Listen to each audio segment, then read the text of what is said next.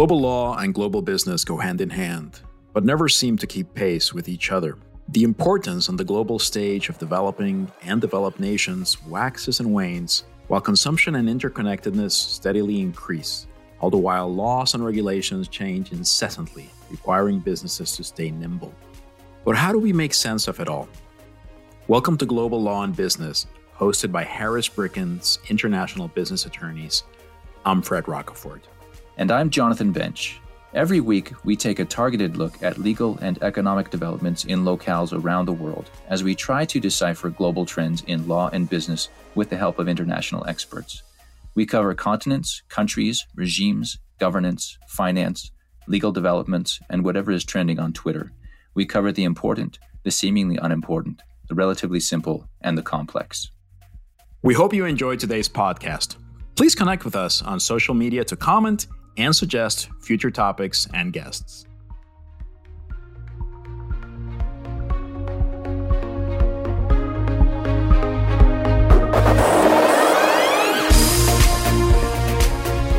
Today we are joined by Weston Konishi, president of the Sake Brewers Association of North America. He has over 20 years of experience in the field of U.S. Japan relations, with a focus on the political and diplomatic ties between the two nations. Weston, welcome to Harris Brickens Global Law and Business. Thank you so much, Jonathan. We would love to hear you tell us a little more about your background. Fascinating background, including a little bit about how you ended up in Japan and how you developed an interest in sake. Sure. So, uh, to take it all the way back, I'm of Japanese heritage. I'm half Japanese on my dad's side, but was born and raised in New York City and spent most of my life here in the States. But then, um, went to the University of Colorado, where I studied um, Japan studies for a couple of years. And as you may know or may imagine, uh, learning and studying Japanese in Boulder, Colorado is uh, kind of a difficult thing to do with all the distractions of skiing and whatnot there. Uh, so I, I, decided to actually visit Japan for the first time um, after two years at CU and um, long story short, I wound up uh, essentially staying in Japan, um, and that turned into seven years uh, living in Japan. First, teaching English in, in Tokyo, um, but then eventually uh, transferring to a school called ICU uh, in the outskirts of Tokyo, International Christian University, um, which has a very robust um, liberal arts uh, international focus to its curriculum. Uh, so I I did that and finished my undergraduate degree there, and then um, and then got a scholarship to do my graduate studies there. So um, after two more years uh, in the graduate school, I came back to the states and uh, wanted to apply my uh, experience living and studying in Japan to work in the U.S. Japan um, relationship, and so. Uh, I, I, went to Washington, D.C., um, and started looking for work and eventually got a job at the Maureen and Mike Mansfield Foundation, uh, which is named after uh, the former ambassador and Senate Majority Leader Mike Mansfield. He was the longest serving ambassador to uh, Japan. He was nominated by President Carter and then was kept on as ambassador by President Reagan. So that really got me into the field of US Japan and US Asia relations. And I've more or less been in that ever since. Weston, you've got heritage in your family. You spent many years in Japan. Uh, my focus has always been on China, and so that's where my my first exposure to Asia came. So I'm curious for you as as a somewhat insider, can you tell us a little more about Japanese culture? Those of us who didn't grow up in it, haven't been around a lot of Japanese people. Can you tell us a little more about what what you think makes the culture unique? What makes the people tick? Um, you know, maybe from your own family experiences or otherwise. Mm, that that's a biggie.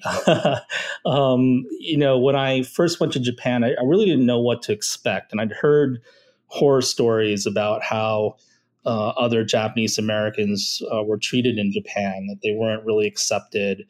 Um, and uh, in my personal experience, I found the exact opposite. I found Japanese to be extremely warm and welcoming to me, and really interested in in my American you know my heritage as an American as well.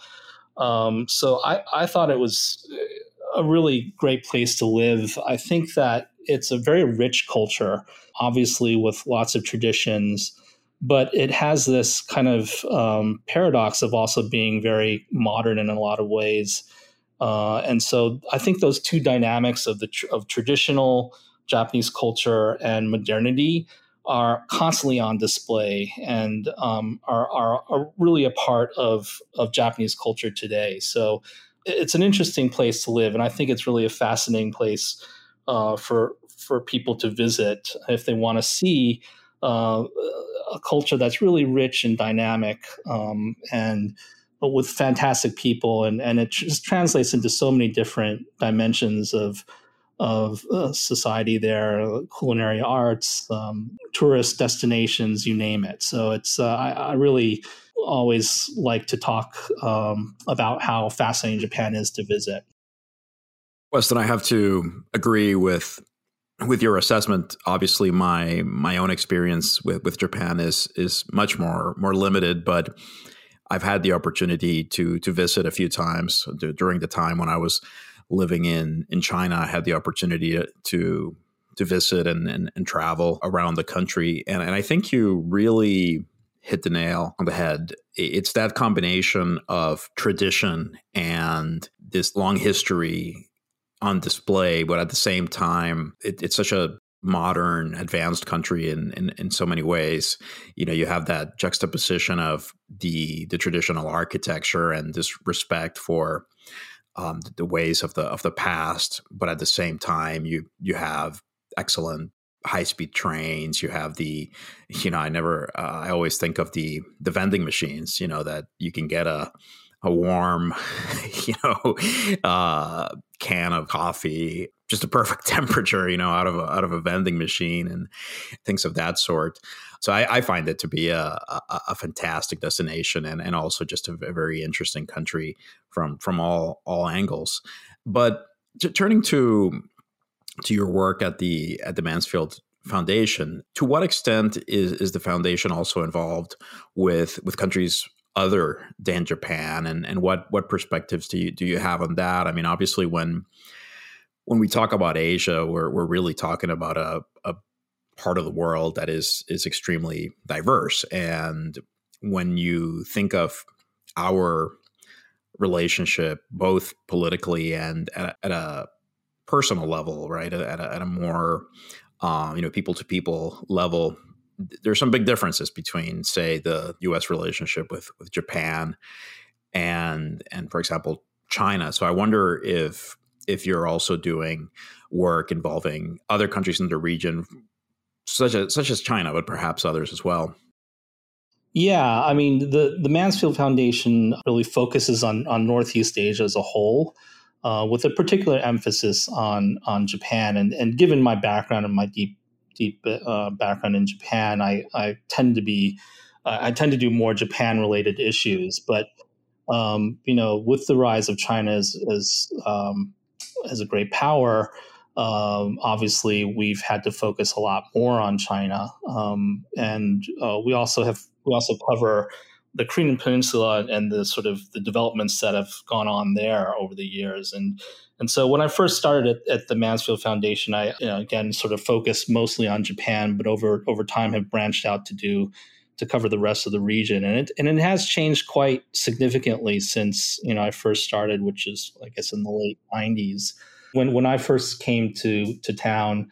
Uh, it was basically the tail end of the trade uh, wars with Japan um, that were really clouding the the overall bilateral relationship. And um, sort of midway through the Clinton administration, there was a course correction in the bilateral relationship, and both sides agreed to focus more on uh, their commonalities rather than their differences. Uh, and so there was a greater emphasis on the on the bilateral U.S. Japan alliance at the time, and uh, it's been sort of that way ever since. Um, but uh, Japan at, at, that point was sort of, you know, or for a long time uh, perceived as a as an economic threat to the United States, and and I think what we've seen uh, in subsequent years is the rise of China uh, as as a um, economic rival and now more as a strategic rival.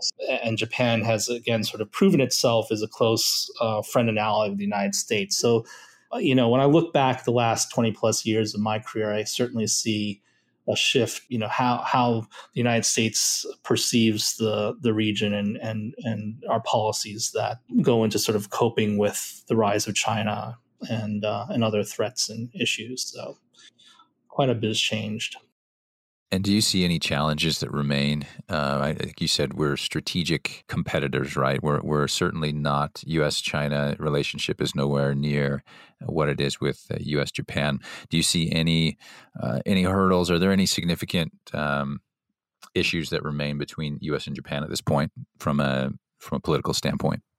Well, I think that you know there there's always going to be um, you know areas where there are certain disagreements, but uh, for the most part, Tokyo and Washington really see eye to eye on the big issues of the day, whether it's climate change or um, dealing with rising China, more assertive China, um, and so uh, uh, I think I think we're in a period now, um, and it's been this way for for several years, in which um, the U.S. Japan relationship is pretty much uh, operating on the same page.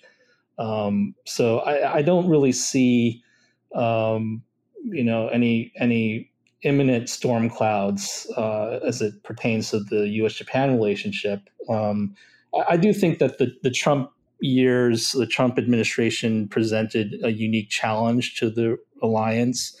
Um, President Trump, uh, you know, had this America First policy and and was much more transactional uh, uh toward Japan and other allies.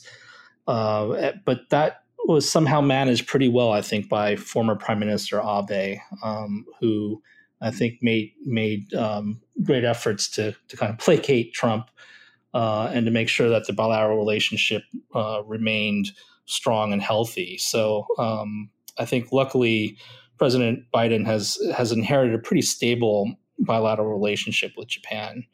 Um, so I'm, I'm, I'm, I don't, I don't see any other major issues coming in the in the future between the two countries. Although you know they're, uh, of course, um, you know, struggling with with coming up with an adequate strategy for for uh, dealing with China. One that you know I think um, mitigates against uh, certain uh, more hostile steps that China can take in the South and East China Seas and elsewhere, but also remain, uh, you know, maintain economic ties that I think are so important between Japan and China. So um, there are very, very complex is- issues left to be sure.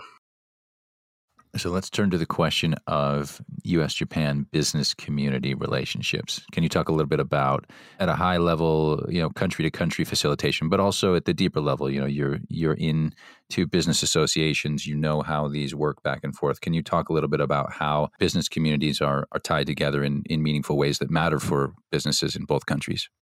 Yeah, I mean, I have to admit, I'm looking at this from the perch of being in the nonprofit sphere. So I I've haven't been a businessman per se myself, um, but certainly have been involved uh, in the community, the both business communities, and you know, it's really remarkable because you know, as I said when I first started out in in this field, there was this contentious relationship um, between the Japanese and American uh, corporate and business worlds. And uh, I think over time that's really changed uh, significantly. You know, there there was this episode uh, during the 70s and 80s of, of so-called Japan bashing.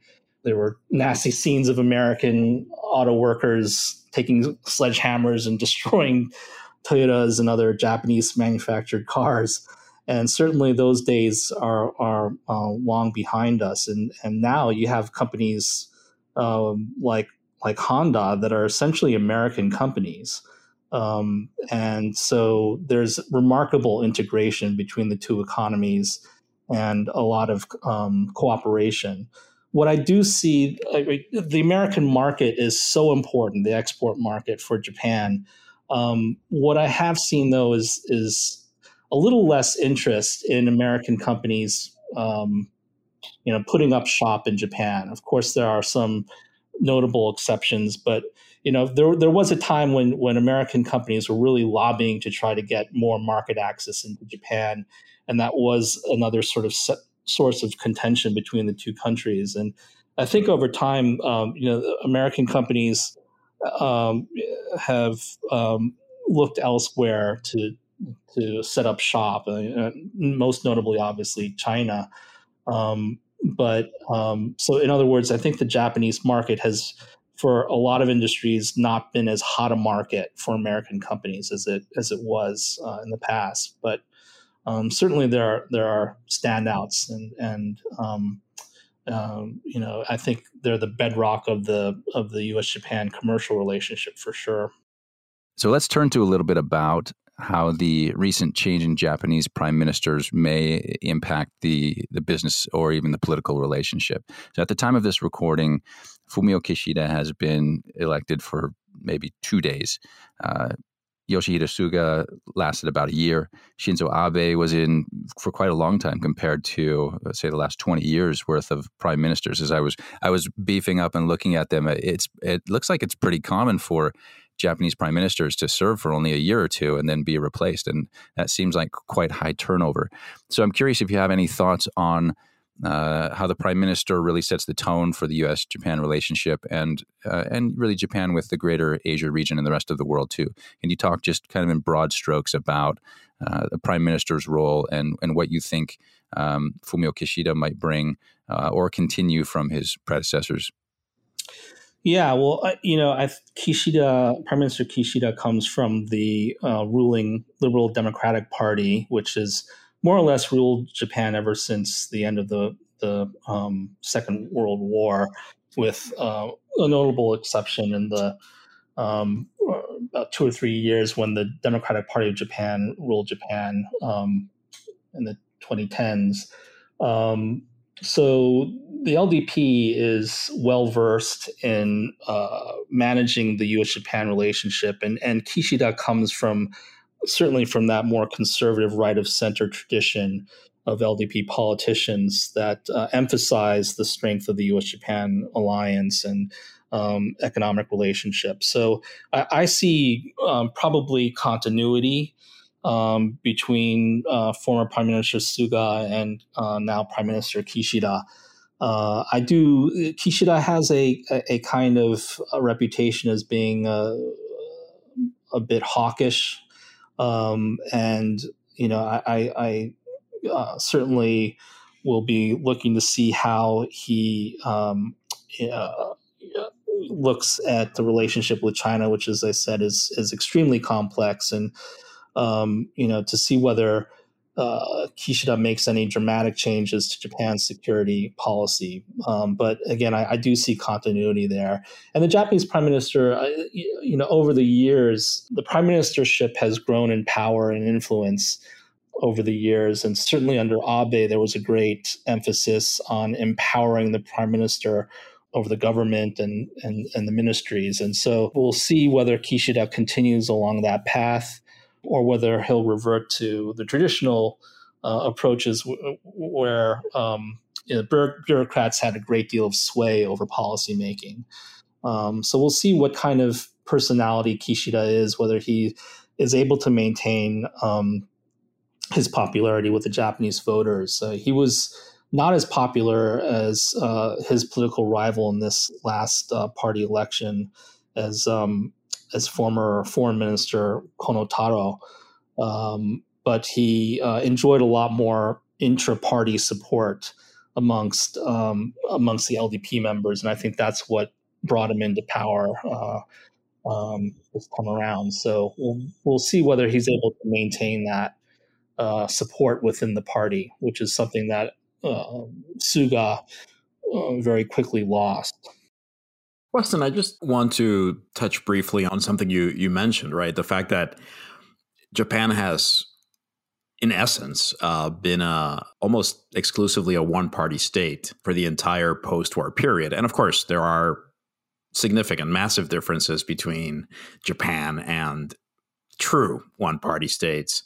It's still interesting. And, and of course, in a, in a democratic context, it is plausible, of course, when people are given the choice to vote, right? I mean, this can be an outcome. This this kind of continuity can be the the natural result. There there isn't necessarily uh, anything problematic uh, about it, right? As long as as long as it, it it's a reflection of of what what people want. Could you talk to this a little bit more? Well, I think that there are times when Japanese voters' dissatisfaction with the LDP flares up, and and um, and the party is at risk of losing its dominance over the Japanese political system. But time and again, we see the LDP clawing its way back into power. Uh, and it's able to do that um, often with uh, forming coalitions with with other smaller parties that are sometimes diametrically opposed to the LDP ideologically. Uh, and so uh, the LDP just has this remarkable ability to be flexible and to remain uh, a kind of big tent for a lot of Japanese voters, uh, who I think you know. obviously, there are there are many voters who are who are left of center, but I, I think most mainstream Japanese tend to be right of center a bit. And so the LDP is, a, is an attractive uh, party for a lot of people, um, and particularly those uh, voters who are in rural areas where um, the agriculture industry is protected by the LDP uh, and has very strong roots uh, with the party. So um, there are a lot of um, there. There is, um, I think, general support for the LDP that has persisted for all this time. Um, but you do see time, you know, occasions when Japanese voters are dissatisfied. Um, some, you know, there'll be a scandal or a policy fumble of some sort. Uh, I think Suga succumbed to um, maybe some mismanaging of the COVID crisis. Um, and his insistence on moving forward with the very unpopular Tokyo Olympics uh, earlier this summer. These were so, sort of the kind of things that I think really irritated voters, and that's when they demanded change. But it wasn't the kind of wholesale change that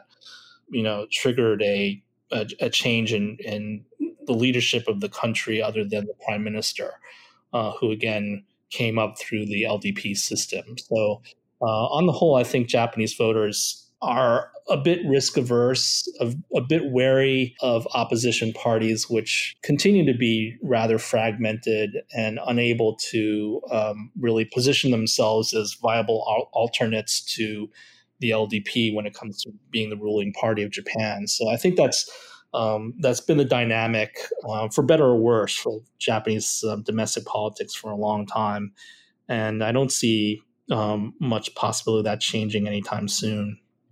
So let's turn our attention to to sake. Really looking forward to this part of the conversation, just as I have looked forward to to this podcast. So let's start by having you tell us about how you developed your appreciation for, for sake and what motivated you to to try to expand the footprint of, of sake in our country. Right. So my real exposure to sake began uh, when I lived in Japan uh, as an exchange student, and um, I drank a lot of junky sake uh, at the time because I was a, a poor student. Um, but uh, there was one uh, night, um, and and this is uh, I think every sake lover has a a particular story about how they first fell in love with sake. Uh, and it's always a kind of memorable moment. But for me, uh, there was a there was a one night when I was a graduate student in Tokyo, and there was a, this huge snowstorm in, in that hit um, Tokyo, and it basically paralyzed the city. But I had dinner plans that night with some friends. And so we were, we we decided on this rendezvous point, and we we tried to stick with our original plans of meeting there. And so we somehow were able to use to, you know, public transportation to get to this place. And it was just one of those gorgeous snow uh, covered scenes of of um, the Japanese urban scape. It was it was just this gorgeous um, scene of the snow um, and the restaurant, you know, which was warm and, and comforting. And so we all gathered there, and they served this sake over this fantastic seafood meal that we were having, really wonderful food. Uh, but they served this sake from Fukui Prefecture called uh, Kokuryu, and it was chilled and it was just absolutely delicious. And I that was my falling in love with sake moment. I just completely fell head over heels in love with with really premium sake, which I'd had for the first time at that at that point. I really took notice of, of premium sake. And then that became Kokuryu became my sort of go-to uh, sake after that. And, and, whenever people would want to give me a birthday present, they'd always give me a bottle of sake. And so I had this appreciation for sake that I brought back to the, the United States, of course. It was a bit difficult to find really high quality sake for a long time in the American market. You know, most of what was sold in the 90s and, and 2000s, early 2000s, were not very uh, high quality sakes. It was, you know, you could go to some certain restaurants in LA and New York and get high quality sake, but for the most part, it wasn't very available. But over time, we've seen more of an influx of, of premium sakes from Japan. So that's been wonderful for me. But um, I took a course in 2014 with, with John Gauntner, who is a noted sake expert, American sake expert uh, based in Japan and he did a sake professionals course in San Francisco in 2014, which I took with no real um, expectation that I would get into the sake industry in any way. I just did it more uh, to learn more about this thing that I was so passionate about. Uh, and it was a fantastic course, and I learned a lot, but didn't really, as I say, get into the industry at all until last year when I was introduced to a guy named Bernie Baskin, who uh, was an expat in Singapore and published a book on sake when he was there, and then came back to the States and met up with the brewer in Charlottesville, Virginia of sake. And the two of them realized that there was no real sake association in North America. So they decided to start one up in 2019. But Bernie had a number of uh, personal and professional commitments that he had to take care of. And so he wasn't able to maintain his leadership of, of the association. And so he was looking to pass it on to somebody else. And, and I got introduced to him at that point and kind of the rest is history. I, I took over earlier this year as president of the association. And so, what kind of activities are you doing? I know COVID's been a rough year, but what are your goals uh, leading the organization? Who's involved? Uh, what kind of responses have you gotten? I'm curious now, since you're such a a new organization, but you're obviously very passionate about what you're doing.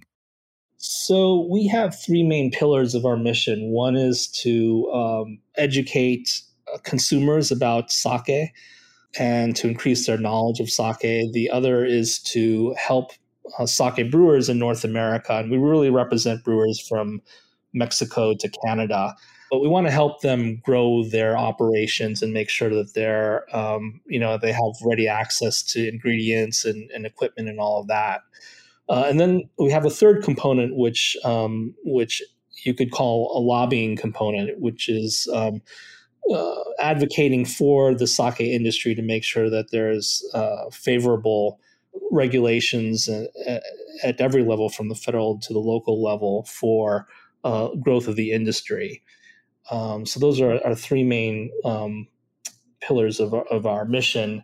And we uh, do a number of different activities. Uh, we, we hold webinars uh, and seminars with uh, sake brewers. We got a um, contract with the Embassy of Japan in Washington to do a series of webinars earlier this year on sake uh, including one that was a dialogue between Japanese brewers and American brewers that I think was the first of its kind event. And really fascinating to, to, to compare for brewers on both sides to compare notes and, and talk about their craft.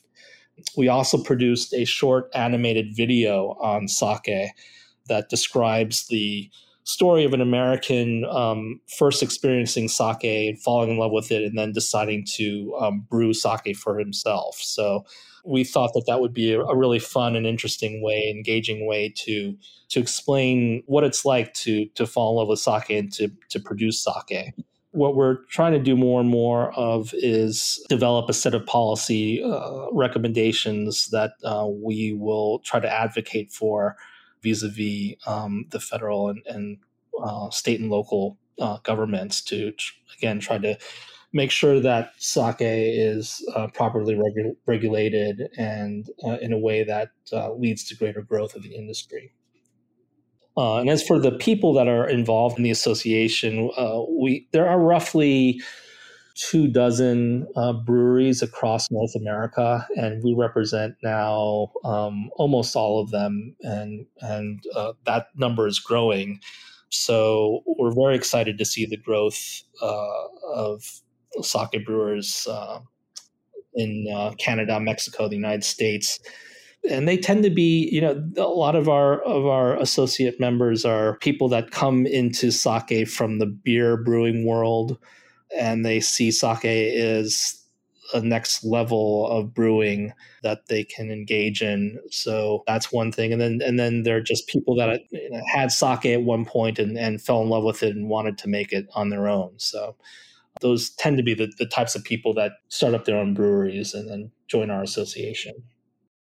Weston, I'm, I'm glad you brought up beer because I spent um, more than 10 years living living overseas in, in, in Asia from 2005 to 2018. I have to be honest, uh, during my trips back to to the US, there was there was very little that I could point to as progress. But one of the things that I did notice an improvement in was uh, the quality of not just beer, but other alcoholic beverages as well. When I would come over on visits, I, I, I noticed um, more and more craft beers, um, especially in the, in the, Northwest, but but also elsewhere, and, and that was a, a, something positive to to be able to have these these these options, and I and I enjoyed it then, and I enjoy enjoy it now.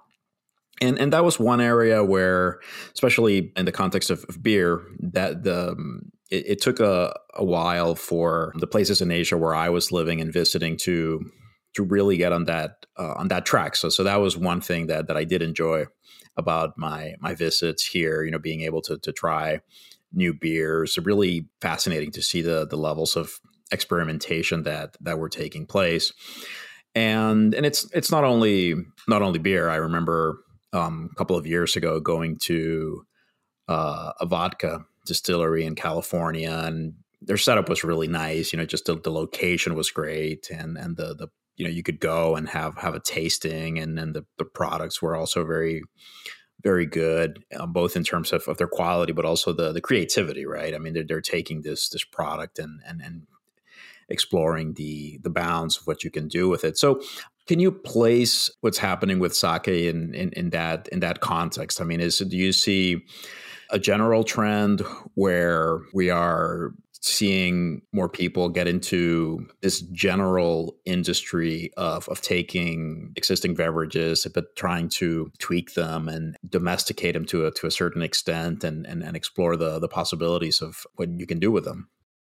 Oh absolutely. I, I think I would be disingenuous if I didn't admit that to some degree the sake, the craft sake brewing industry here is riding uh, on the coattails of what the craft beer industry has done.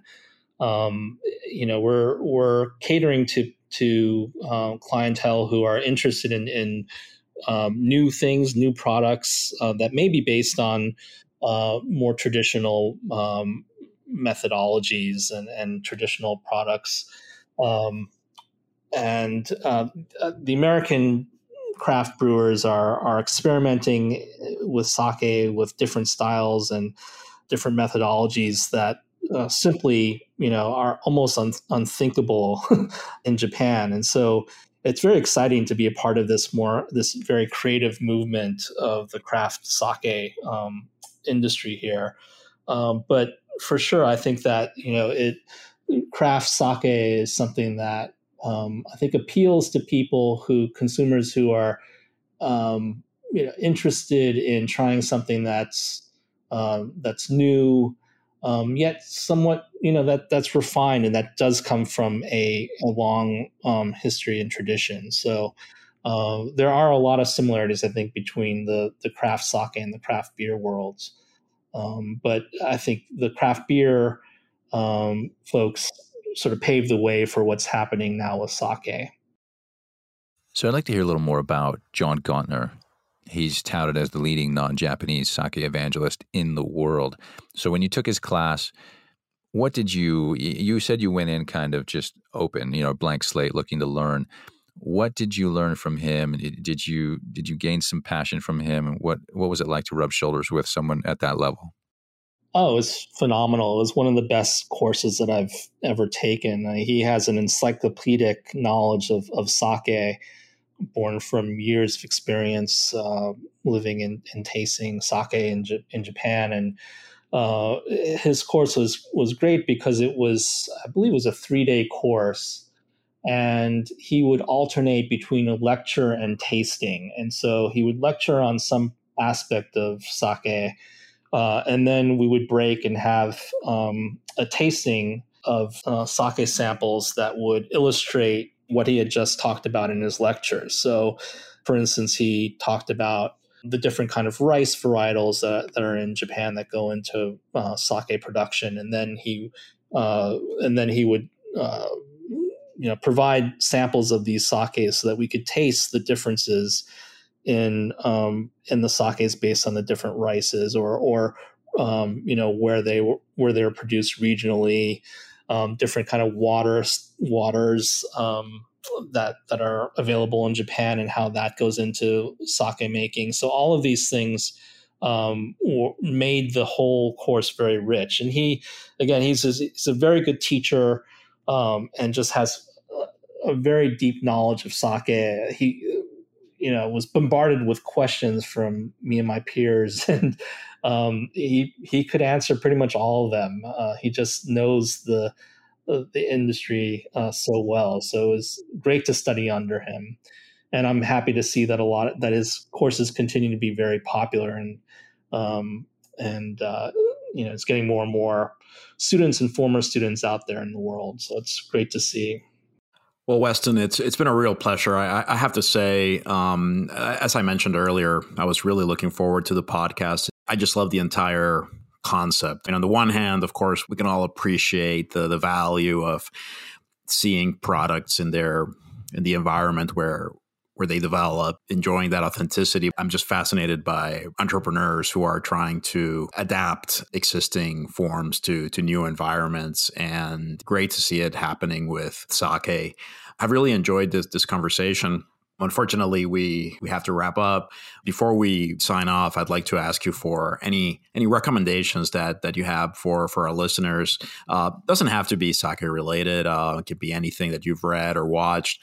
That said, to the extent that you're able to provide a drinking recommendation, right? Well, um, I'll start with a sake recommendation, and, and and the good the good news is that, as I said, there's more and more high quality sake available uh, in in the global market and also in the United States. And um, you know, I uh, live in Baltimore, and my neighborhood um, wine and liquor shop sells a sake called Narutotai, which is a, a, a, really good sake. It comes in a silver can. Uh, and when I first saw it on the shelf, I was just blown away that it was even there, that they were selling it. Um, but it, it's it's a uh, an excellent sake. There's also companies like Dassai, which uh, are really trying to expand in the international market, uh, and they have a, a, growing footprint here in the United States. But I think if you're in any major American city, um, you can find um, uh, high quality sake. a lot of the Whole Foods uh, stores are selling really good sakes, including a lot of our um, domestic brewers. And I would keep a lookout for domestic brewers. Um, and again, they're all over the country now, from the West Coast to the East Coast, the South, and the Midwest. Uh, and they're they're really producing really exceptional sakes, and I and I, I think it's just so fantastic um, to come across this quintessentially Japanese um, beverage that is being brewed by Americans. It's just a really awesome thing to to experience and try for yourself. So keep your eyes open for that. Um, and um, you know, I, am I think we're going to see more and more domestic producers uh, in the coming years. So I'm happy to report on that. Uh, as for kind of resources, um, you know, I, I'm kind of a visual guy, and so I, I recommend two films on sake, uh, two documentaries. One is um, produced actually by John Gauntner, and that's uh, Kanpai for the Love of Sake. And it's a, just a, a fascinating um, story about um, several different brewers in Japan, including one expat British um, uh, brewer in Japan, and just you know their passion for sake and for sake making that really comes across in the film, and it's it's a very moving um, um, documentary, and I, highly recommend it. It's a gorgeous, gorgeously filmed um, movie, and then.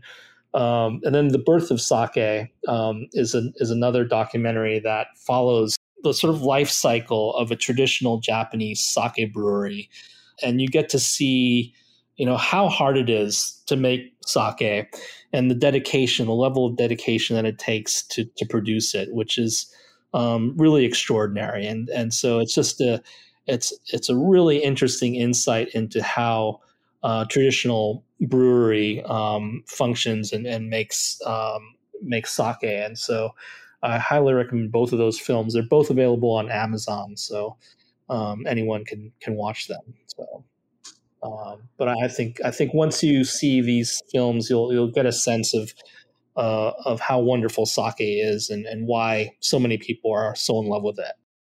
Thank you for those recommendations. Uh, as I listened to you, I was looking online to see where where, um, where I could uh, where I could get my, my, my sake. So thank you for that, um, Jonathan. What what do you have for us this week? This is a, a, kind of screwy recommendation, but it, it goes along with our topic. So this is an article from NPR about a recent attack by a guy. So here's the here's the here's the title of the article: A ninja with a sword assailed a U.S. Army Special Operations unit in California. Right? I mean, it, the title was so outlandish that I had to read the article. It was on a list serve, national security list serve that I'm on. And uh, I don't mean to make light of the situation, but it just was so outlandish. I was like, "Well, what what is what is happening?" And so this this guy who is dressed up like a ninja with a with a real ninja sword walks up to a special operations guy on a on presumably a secure base area, and uh, and says to him, "Do you know who I am?" And the guy responds, "No." And he says, "Do you know where my family is?" And the guy says, "No." And then the guy with the sword just starts slashing at him, and, and he's and he makes his way to uh, a different part of of the compound. He throws a rock through a window and hits a guy in the head. I mean, I, w- I want to uh, the the, uh, the video game. Uh, fiend in me says this guy's pretty accurate and realistic kind of ninja. Okay, if he can he can get away slashing and hit someone in the head throwing a rock through a window, that's that's a pretty accurate ninja training right there. But at the same time, it's just kind of totally bizarre. These these guys didn't fight back. These special forces didn't fight back. Um, I don't know about the rules of engagement in this kind of situation, but it was just weird enough that I had to click on it. It wasn't clickbait; it was a real story. Uh, certainly, is is the kind of thing you probably read about only once in once in a, a, long while. So that's my recommendation. It's an NPR article called "A Ninja with a Sword Assailed a U.S. Army Special Operations Unit in California." Fred, what do you have for us?